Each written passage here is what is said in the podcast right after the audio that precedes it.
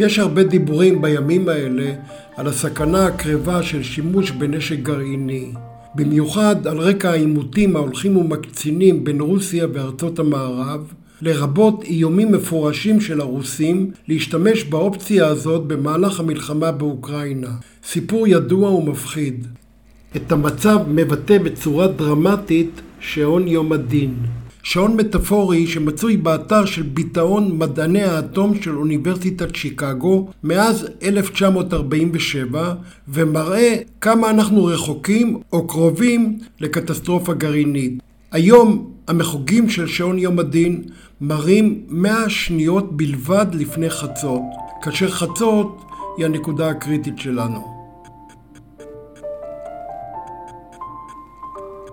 בעולם יש כיום ארסנל של לפחות חמישה עשר אלף ראשי נפץ פעילים שמוחזקים על ידי תשע מדינות, כאשר די במספר קטן של בין ארבעים ל-חמישים פצצות להמית שואה עולמית.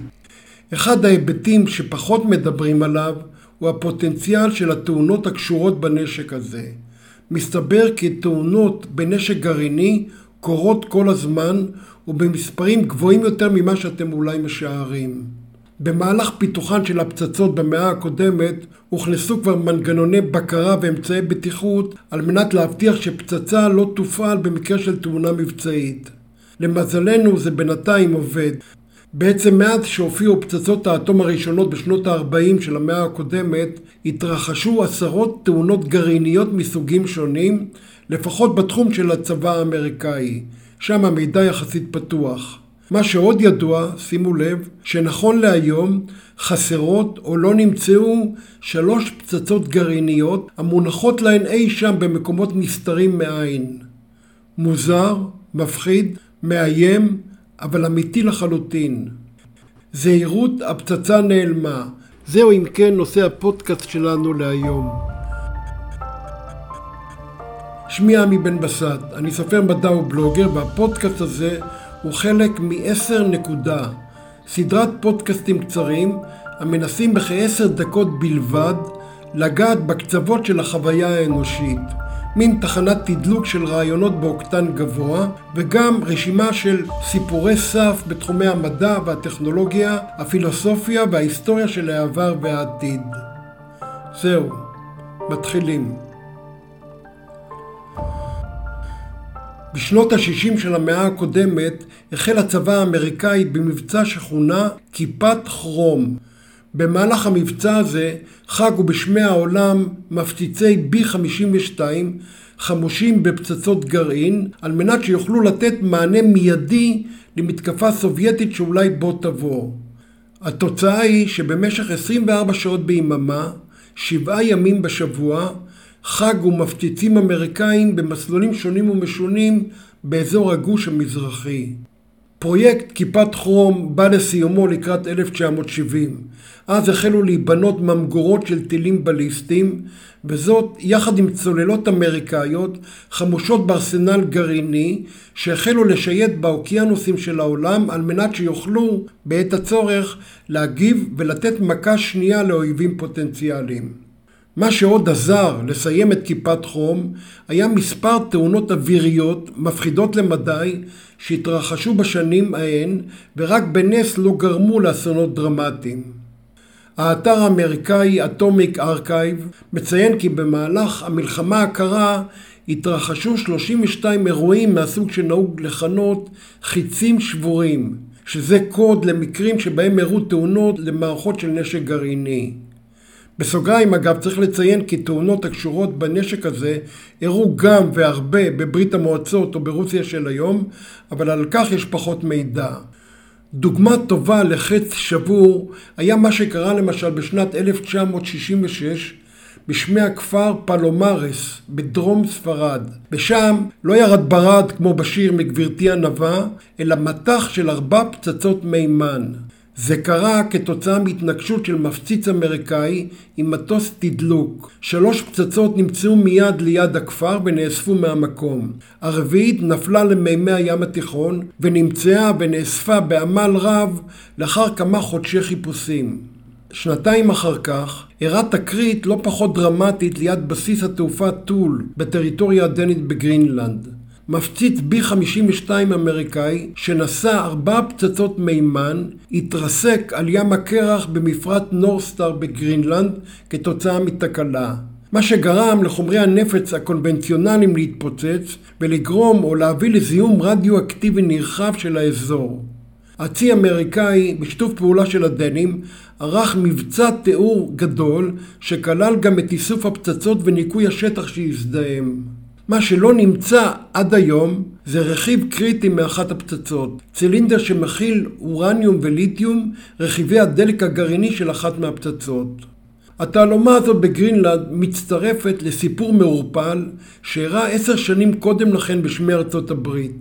מרק חמש עשרה, פצצת מימן קטנה במשקל של כ-שלושת אלפים וארבע מאות קילוגרם עם עוצמת פיצוץ של כ-אחד מגטון, הוטלה על ידי טייס אמריקני בשטחה של מדינת ג'ורג'יה ארצות הברית.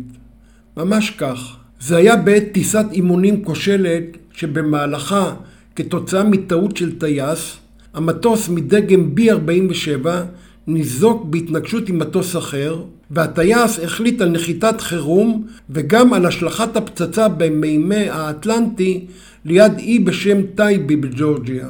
הפצצה שנפלה למים מגובה של כתשעה קילומטרים לא התפוצצה.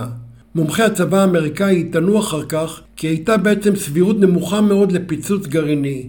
מן הסתם בגלל מנגנוני הבטיחות שכבר הזכרנו כאן, כמו למשל העובדה שהקפסולה, זו שמכילה את החומרים הגרעיניים כמו פלוטוניום וליתיום, הדרושים ליצירת תהליכי הביקוע או ההיתוך, נמצאים או נמצאת בנפרד מהפצצה ומחוברת רק בטיסה מבצעית. שבועות ארוכים של חיפושים אינטנסיביים באזור טייבי לא העלו דבר. ההשערה היא שהמרק חמש עשרה נפלה כעשרה קילומטרים מהחוף.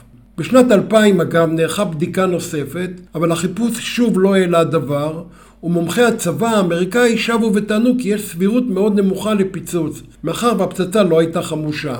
ככה הם אמרו. זהו. אבל יש עוד פצצה נעלמת. זו מונחת לה אי שם בים הפיליפיני, לא הרחק מחופי יפן. מה שמייחד אותה מאחרות זה שמדובר כנראה בפצצה חמושה.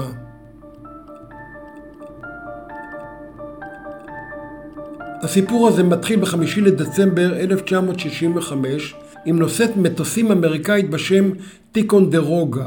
טייס צעיר בשם דאגלס ובסטר עולה על סיפון מטוס הסקייוק שלו שממוקם אי שם באחד מעולמות האונייה. צוות הטכנאים מתאים במטוס פצצת מימן חמושה מהסוג המכונה בי ארבעים ושלוש, וזאת לטיסה שגרתית בשמי האזור. משם המטוס עם הטייס ניסעים באמצעות מעלית מיוחדת אל הסיפון של הספינה על מנת להמריא. מה שקרה אחר כך, כפי שמתארים עדי ראייה, קשה קצת להאמין וגם להבין.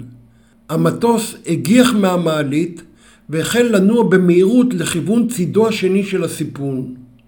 אנשי הצוות ניסו לעצור ולכוון את המטוס בידיהם, אבל ללא הצלחה.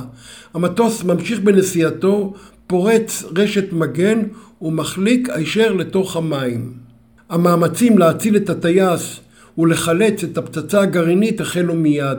המשימה, צריך לומר, כמעט בלתי אפשרית. עומק המים במקום הוא קרוב לחמישה קילומטרים.